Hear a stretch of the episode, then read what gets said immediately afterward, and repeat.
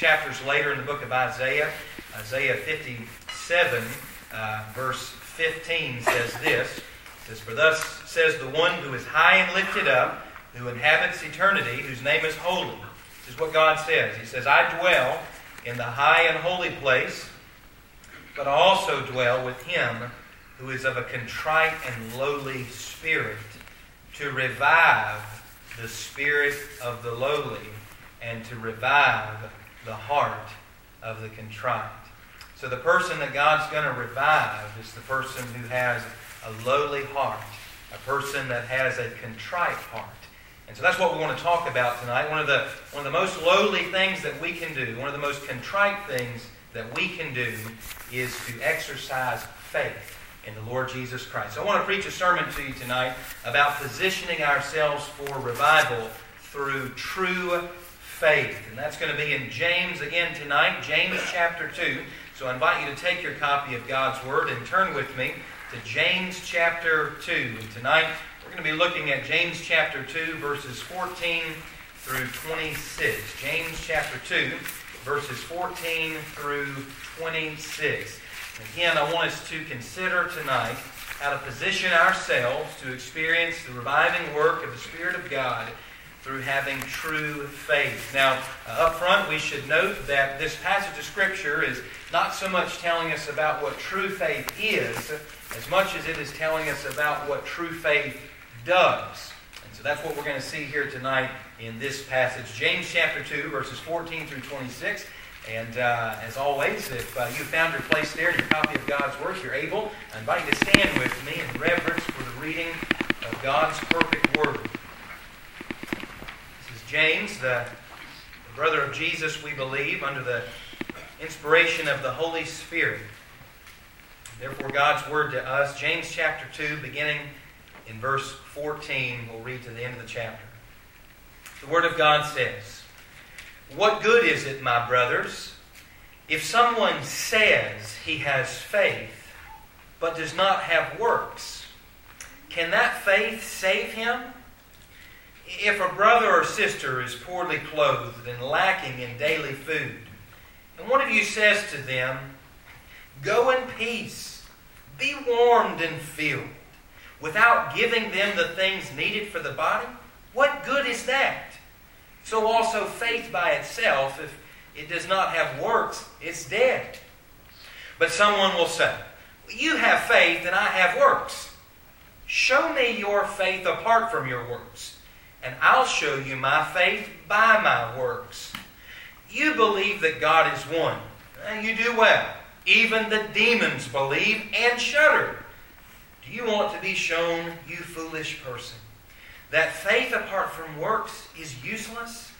Was not Abraham our father justified by works when he offered up his son Isaac on the altar? You see that faith was active along with his works, and faith was completed by his works. And the scripture was fulfilled that says Abraham believed God, and it was counted to him as righteousness, and he was called a friend of God. You see that a person is justified by works and not by faith alone. And in the same way, was not also Rahab the prostitute justified by works when she received the messengers and sent them out by another way? For as the body apart from the Spirit is dead, so also faith apart from works is dead. And this is the word of the Lord.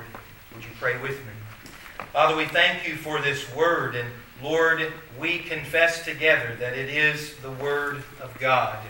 Lord, this word is inspired from your mouth. Lord, it is inerrant, it is infallible, and it is authoritative and trustworthy. And so, Lord, right now we submit ourselves to your word. And Father, uh, we're praying tonight, as we heard from your word last night, that you would help us, that you would enable us, that you would empower us to listen carefully to your word. Father, tonight I pray that you would teach us by your Holy Spirit what true faith is all about, what true faith does. God, I pray that all of us here tonight would, by the power of your Spirit, examine ourselves to see what kind of faith we actually have. Is it a real faith or is it not real? Father, I pray tonight you fill me with your Spirit and work through me in only the way that you can to sow the seed of your word so that it would be planted and watered. But Lord, tonight that you might give the growth. All for your sake and for your glory. We ask and pray it in the powerful name of Jesus Christ, our Lord and Savior. And together God's people said, Amen. Amen. You can be seated.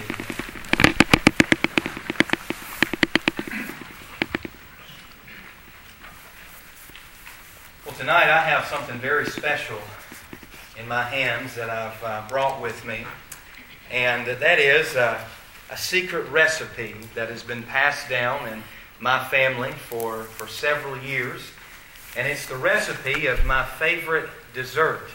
And I know I'm going to make everybody hungry tonight by talking about this, but uh, this dessert here is called Peanut Butter Delight. Anybody ever heard of Peanut Butter Delight? You might have heard of Peanut Butter Delight, but you've never you've never heard of my mama's Peanut Butter Delight. And that's what this recipe here is. It's the recipe for Peanut Butter Delight. In fact, uh, the story goes, I don't remember this, but story goes in my family that when I was about two and a half years old, about the, the age of my little boy, that uh, one night I got two brothers. So I got an older brother and a younger brother, and we're all just 18 months apart. So my mom and dad had their hands full when we were growing up. When I was about two and a half years old, my mom, when she would get us in the bed, she'd have some me time, right? It'd be late at night, but she needed some time to herself. And uh, one night, she said, it was about midnight, she said, I'm going to have some peanut butter delight. And so she got the, the chocolate out, and she got the peanut butter out, she got the oats out, she got all the sugar out. She started to put all these ingredients together and she was uh, baking this, and uh, there was an aroma that started to travel through the house. And the aroma, as I was in a dead sleep, it traveled up and through the kitchen and around the corner and down the hall and into my bedroom and then into my nostrils. And I woke up at about 12:30 in the morning, and uh, and I got out of bed and I walked up to my mama and I said, "Mama." I smelled chocolate. and, uh, and I had some peanut butter delight with my mama there uh, at uh, about 1 o'clock in the morning. And so uh, this recipe here is, uh, has been passed down in, in our family, and it's very precious to us. And so here on this recipe, we got all the ingredients, and we got all the instructions. Everything's here. All the words are here on this piece of paper. And so I got a question tonight. Who would like to take a bite of this recipe? Any takers tonight? Anybody want to take a bite of this recipe? I mean, all the ingredients are right here. They're, they're listed right here. And all the instructions. Anybody want to anybody want to take a bite of this tonight? Well, of course you don't want to take a bite of this, right? I mean, what kind of question is that? And see, we don't want to take a bite of this recipe here because these are just what? These are just mere words on a piece of paper. And see, these words here on this uh, sheet of paper, this recipe, uh, they're actually worthless if, if you don't do anything with them. You see, this recipe here is not actually worth something unless you take the words and then put some action to it.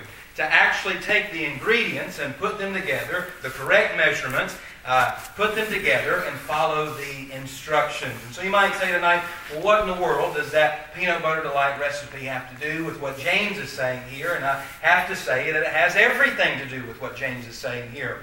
Because in the same way, what James is teaching us here tonight is that faith that is uh, that consists of just mere words uh, without any action that backs it up is absolutely worthless. It is useless. And that's what God is teaching us here uh, in this passage of Scripture tonight. Uh, if our faith that we say we have with our mouths is not backed up with a transformed life, with actions, then our faith is actually no real faith at all. James taught the believers in his day that true faith isn't comprised of mere words, but true faith leads to a life of vibrant works. And so, the truth for all time that we can learn from this tonight is that true faith in Christ that hasn't led to a transformed life by Christ is really no faith at all.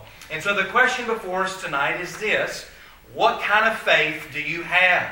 Is it a real faith, or is it a faith that is actually no faith at all? What kind of faith do you have? Well, James teaches us here that there are actually three kinds of faith that it's possible for us to have. Let me give those three kinds of faith to you here up front, and then we'll walk through them together. The first faith that we find here, the first kind of faith, is in verses 14 through 17, and that is what James calls a dead faith, a faith that is not alive. It is dead.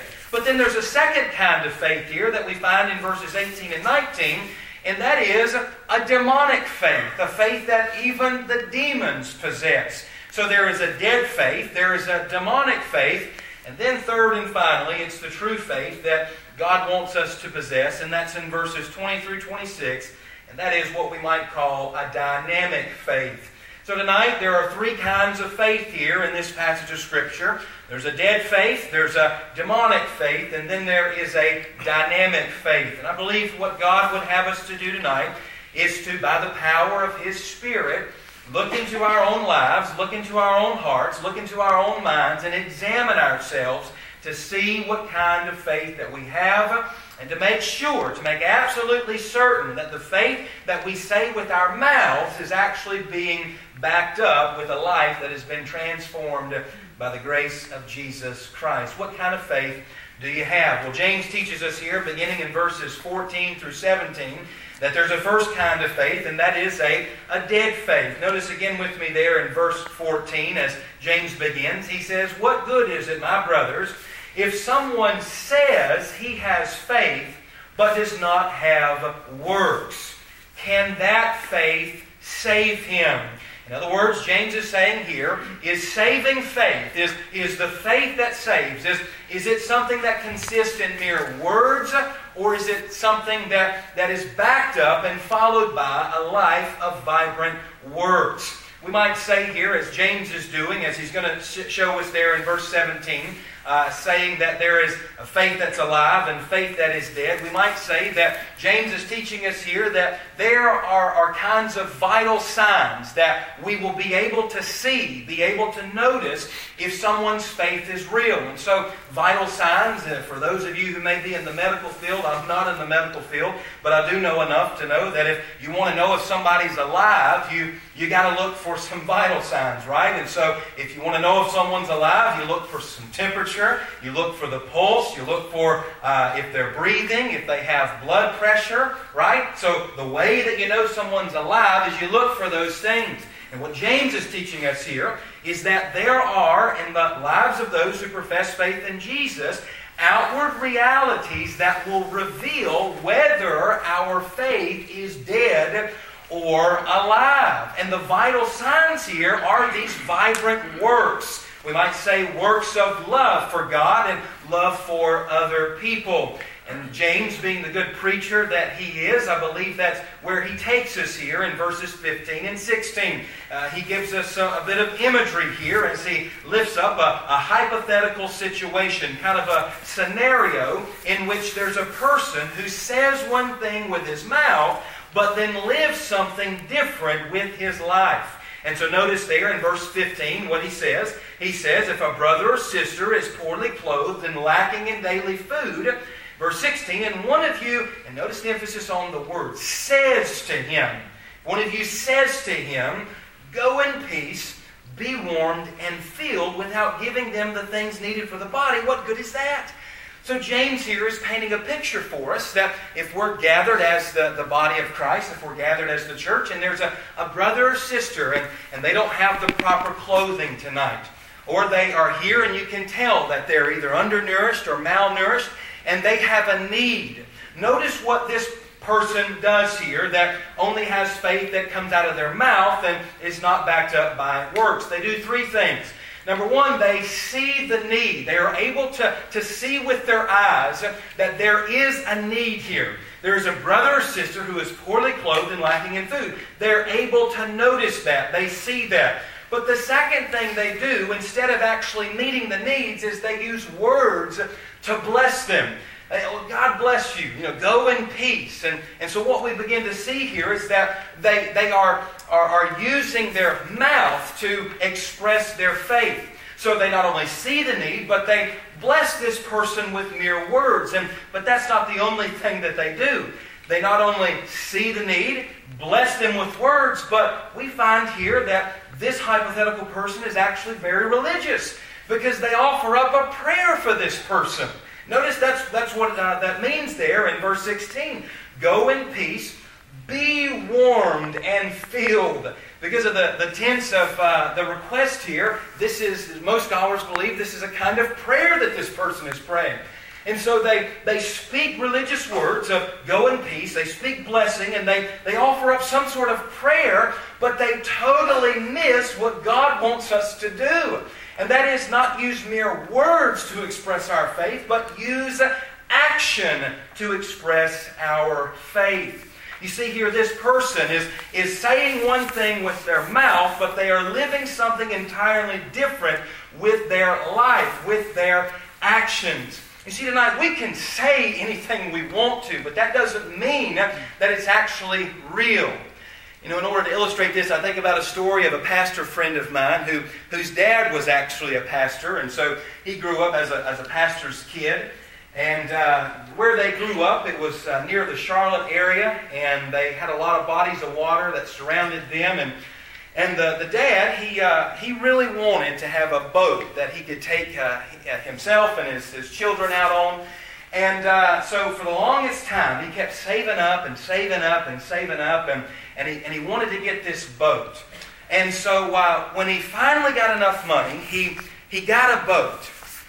And he said, uh, when he got the boat, uh, his son, my, my pastor friend, he said, Dad, what are we going to name it? We got to give a boat a name, right? We gotta, we gotta name it. he said, son, we're gonna, we're gonna name the boat Visitation. That's what we're gonna name it. We're gonna name the boat Visitation. His son looked at him and he said, uh, Visitation? Well, why, why are we gonna name the boat Visitation? And here's uh, the backstory behind this. At his church, there was, uh, there was this lady that would call this pastor day in and day out. I mean, early in the morning, in the, in the afternoon, and, and in the evening. And we couldn't get to him, he would, he would call the secretary. And this woman was just so on, on his back that, Pastor, you need to be out visiting. You need to be out visiting this member and this member and this member and this member. You need to visit. You need to visit. You need to visit. And definitely, visiting is a, is a good thing. It, uh, it, it's something that a pastor should do, but it's not the only thing that he should do. And this lady, she just wanted him to, to all the time just be out visiting and visiting and visiting. And he said, Son, we're going to name it visitation. So that every time that woman calls the secretary, she can tell that lady that pastor is out on visitation today. And, uh, and that's where he is. See, that's just a humorous way of, of showing that just because you say something doesn't mean it's, it's real, right? You know, that, that man wasn't out on visitation, even though that was the word that was spoken out of his mouth.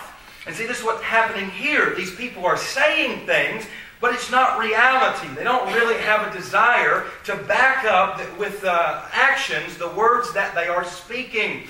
And so we find this all throughout Scripture here that people that profess faith in Jesus, they have a lot of words to say, but they don't have a lot of action to back it up. I notice in uh, 1 John, he speaks about this quite a bit. So listen to these two passages of Scripture from 1 John. First one uh, in chapter 3, verses 16 through 18. John says this He says, By this we know love, that he laid down his life for us, and we ought to lay down our lives for the brothers. But if anyone has the world's goods and sees his brother in need, yet closes his heart against him, how does God's love abide in him? That's not a real question, that's a rhetorical question. How does the love of God abide in someone when they have ample goods to give to those in need within the body of Christ, but they don't? The love of God doesn't abide in that person, is what John is saying. If your faith that you say you have with your mouth has not transformed your heart and your life, James is teaching us here that that's not faith that's alive, that's faith that's dead. 1 John chapter 4 verses 19 through 21. John says this, if anyone says, I love God. Notice, if anyone says, I love God, but then hates his brother, he's a liar. For he who does not love his brother whom he has seen cannot love God whom he has not seen. And this commandment we have from him whoever loves God must also love his brother. These people say that they love God, they say that they have faith, but they have no transformed life to actually validate that claim that they believe or love the Lord Jesus. They say it, but then again, we can say anything, can't we? I could say to you tonight that I'm the starting linebacker for the Carolina Panthers. I could say that tonight, I could, but you all know that's not right, right? I don't, I don't play football for the Carolina Panthers. I could say to you tonight, I have a billion dollars in my bank account. I could say that to you. Y'all know that's wrong, right? And no preacher making a billion dollars, right? Y'all know that. And so there are outward realities that reveal whether our claim is actually true or not. And James is teaching us here that people that say they have faith, but they don't have a life of transformation to back it up. If there's no hint whatsoever that a person has a regard for God or regard for the image bearers of God, James says here that that faith is not real. It's dead. Verse 17, so also faith by itself, if it does not have works, it is dead. Once again, we're not saying here tonight, as, as it's been said already, we're not saying that you have to work your way to God in order to be right with Him. The Bible teaches us that there's only one way to be right with God, and that is through faith alone in Jesus Christ.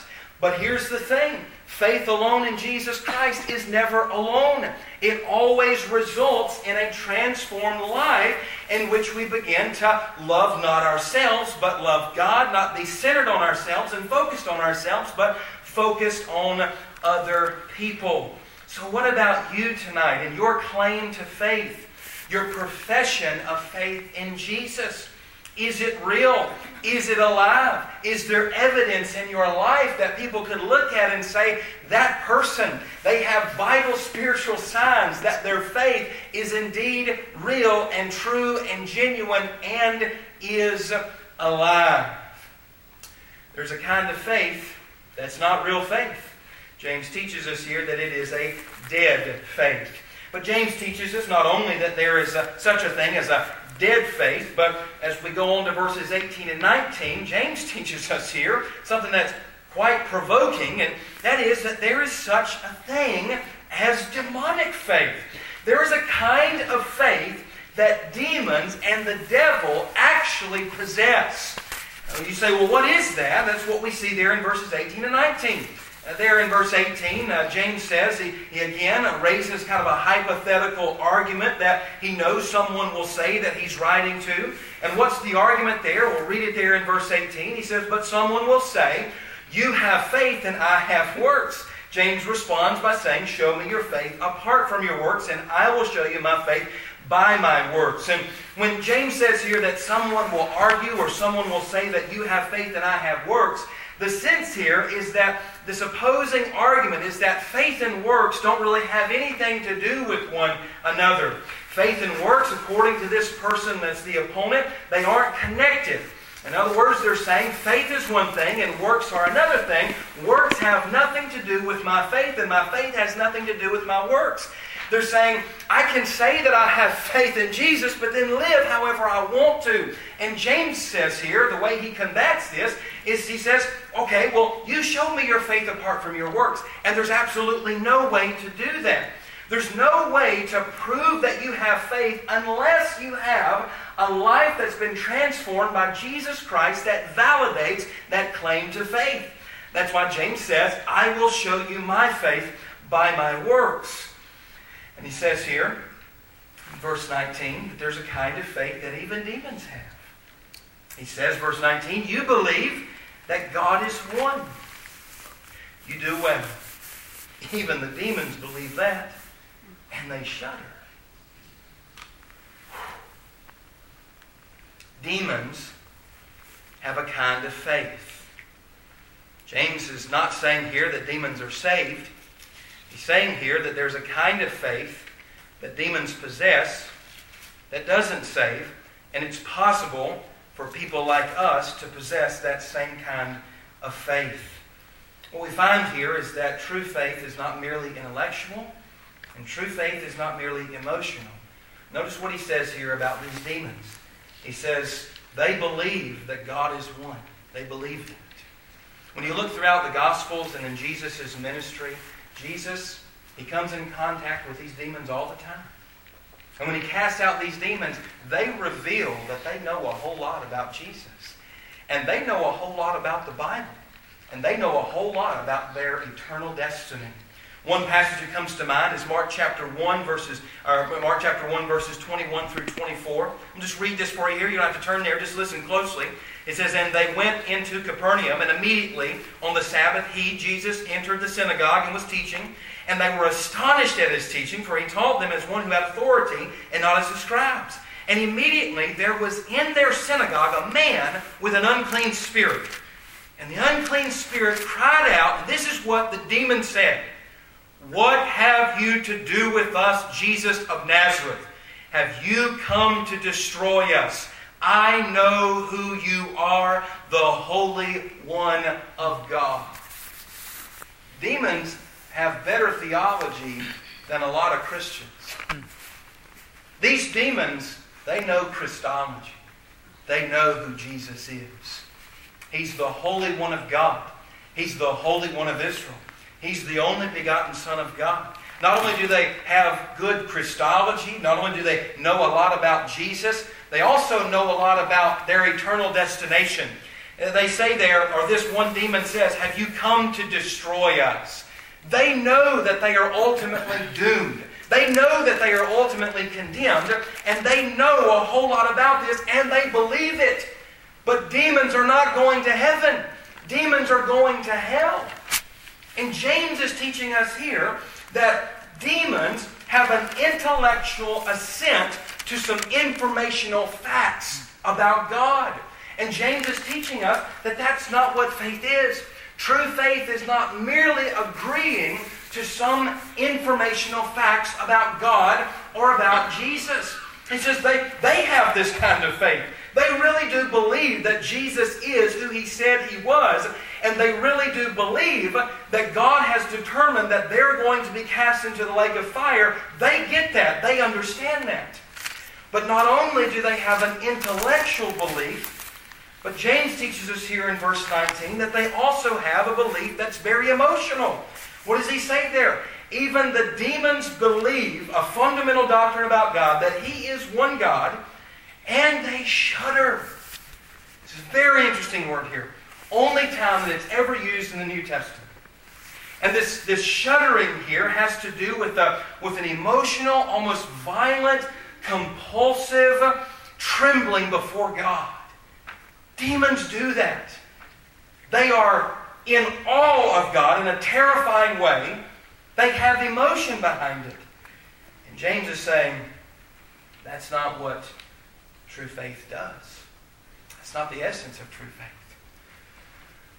You have people that have said that they trusted in Jesus and they say, I know a lot about it, Know a lot about the Bible. Know a whole lot of, of the scriptures. And I, I, get emotional when I when I hear hear songs about Jesus, or I get emotional when I hear about Jesus. But that's really not the question. Right? Let me go ahead and say it's good that you've got intellectual facts about Jesus. That's a good thing. Knowledge is very valuable.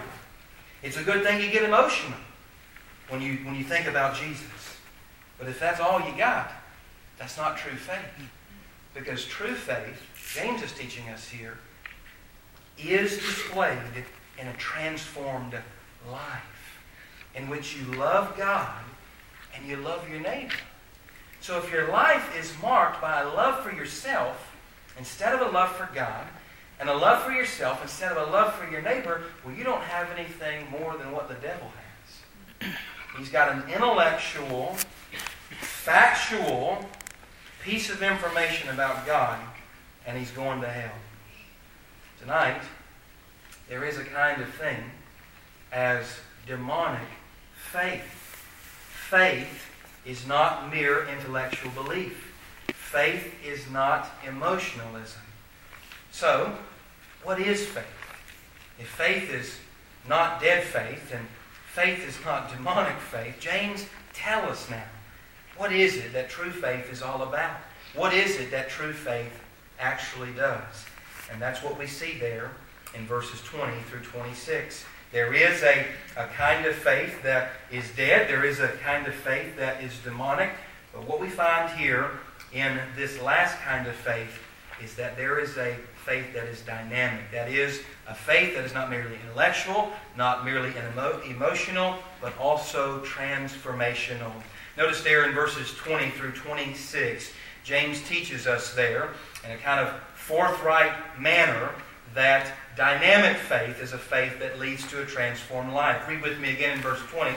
He says, in, in no uncertain terms, Do you want to be shown, you foolish person, faith apart from works is useless? And then he proceeds to give us two examples from the Old Testament. First of all, Abraham, and then second of all, this lady named Rahab.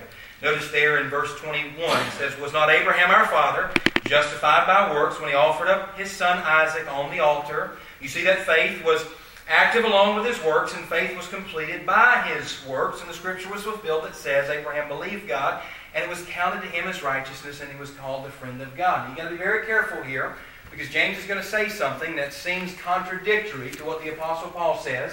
He says that one is, is not justified by faith alone. You got to be careful because the way that James is using this word justified here is completely different from the way that the Apostle Paul uses it. The way that James is using this word here, justified, is more of a, a, a, a vindictive way.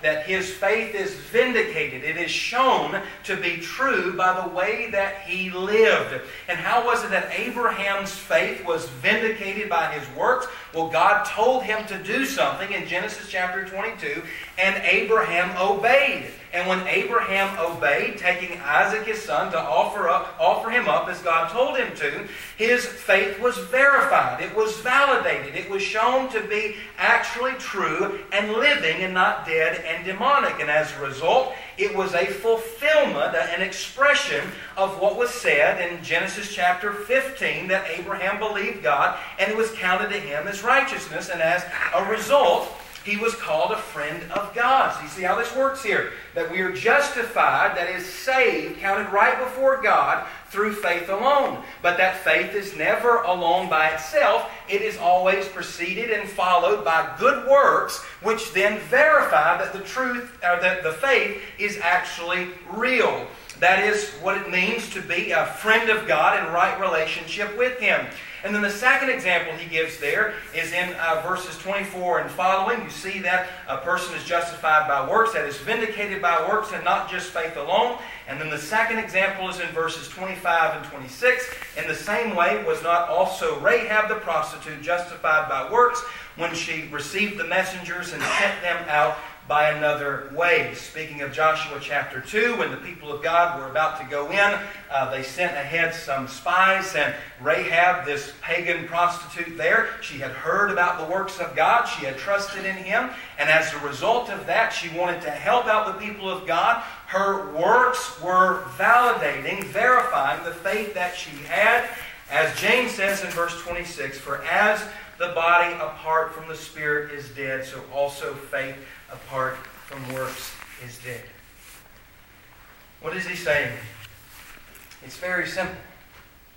When someone gets saved, they act like it. When someone believes in Jesus, they're never the same. They're just not. This is what happened to me, right? So, all throughout my teenage years, up until I was 19 years old, there was only one person that I cared about, and it was me. That's all I cared about. Why? Because I was lost. All I cared about was becoming popular. All I cared about was about what people thought about me. All I cared about in life was about making sure that I made a whole lot of money whenever I grew up. I, I, I cared a whole lot about my appearance. I cared a whole lot about what people thought about me on the party scene. I was lost, and I did what lost people do. I cared about myself and not about God and not about anybody else. But as I told you on Sunday morning, I have a younger brother that came to faith in Christ two years before I did. And every single day for about two years, he came to me and he lovingly confronted me. See, I called myself a Christian that entire time. I, I, I said to people, I'm a Christian, you know. I believe that Jesus died and, and I, I believe in the Bible, but I had no life to, to back it up. And my younger brother, because he loved me and he cared for my soul and the eternal destination that awaited me, he came to me every day in love and not argumentative. He came to me and said, Brother, based on the way you're living your life, I don't think you're saved. I don't think you really know this Jesus that you say you know. And oh, I would get mad. I'd get so angry with him. How dare you judge me? How dare you say something like that to me? But you know what? He was right. And the reason I was mad is because I loved my sin and I didn't want to give it up. I thought that I could have my sin and also claim the Savior. And friends, that's not the way it works. It's just not. There's some things in Scripture, you know, that we say that's kind of a gray area. You know, there's kind of room to disagree. Maybe you believe this about it. Maybe you, maybe it's that. This is not one of those areas. The Bible is so crystal clear on this. It's so black and white on this that when somebody gets saved, they get saved and they begin to act like it. Their life is transformed. And we're not talking about perfection tonight, right? I'm, I'm, I'm not even close to, to being perfect. But praise God, I'm not who I used to be. I've been changed. By the grace of God, I've been changed. And continually, day after day, God is working on me. And each day, you know, it feels like some days it's a couple of steps back, and the next day it's maybe a couple forward, and then another one back, and then a, a few more forward, and, a, and then a few more back. But see, the, the thing is, is that I, I'm moving in the right direction. I'm not running headlong to hell anymore. Amen. Why? Because I've been gripped by this one named Jesus, who gave his life for me on the cross, who was crushed in my place, bore the wrath of God where I should have been. When someone gets saved, they get saved and they're changed. We close tonight with this illustration. Forgive me if you've heard it before and bear with me. Hey, what James is talking about here tonight is it's very simple. He gives all these, these examples and from the Old Testament. It's as simple as this. Let's say tonight that uh, I was on my way up here and I was, I was by myself, just like I came tonight. And let's say, you know, we, we started everything at 7 o'clock tonight, and, and Gary got up here at 7, the, the choir got up here, they started singing, and looked around and said, man, the, the visiting pastor, he's not here. and uh, everybody's looking around, looking at, you know, oh, he's not here yet, you know. And uh, 7.15 comes along. I'm still not here. And Gary's starting to get nervous, starting to think, well, I'm going to have to stand up and preach. I hope I got something, you know. And uh, 7.30 gets here, and it's time for me to stand up, and I'm not here yet. And so Gary stands up here and uh, he just you know, trusts the Spirit of God. He reads the Scriptures. And about this time, about 8 o'clock, I, I come rolling to the door. I say, y'all, goodness, I, y'all won't believe what happened to me. And I said, what, what's wrong? You okay? I said, man, y'all won't believe what happened. I, I was on my way over here. And I got about halfway. I was out there on 64. And uh, I had a flat tire. And I pulled my car off on the side of the road, and I was trying to change the flat tire. Y'all know what happened to me? A Mack truck ran me over. It ran me over. Man, can y'all believe that? I, I got ran over by a Mack truck. And you're going to think one of, one of two things in that moment. Either this man is out of his mind, or this man is a liar. Because if I got hit by a Mack truck, I can tell you this. I'm not going to be the same. I'm going to look a whole lot different after I have an encounter with a Mack truck than what I looked like before. And you see, it's possible for people to walk around and say, I've had an encounter with God, and they haven't been changed. And how much bigger is God than a Mack truck? Oh, like infinitely more bigger. You see, you can't have an encounter with God and not be changed. It's just not the way it works. You have an encounter with God, you're never going to be the same. True faith is not dead.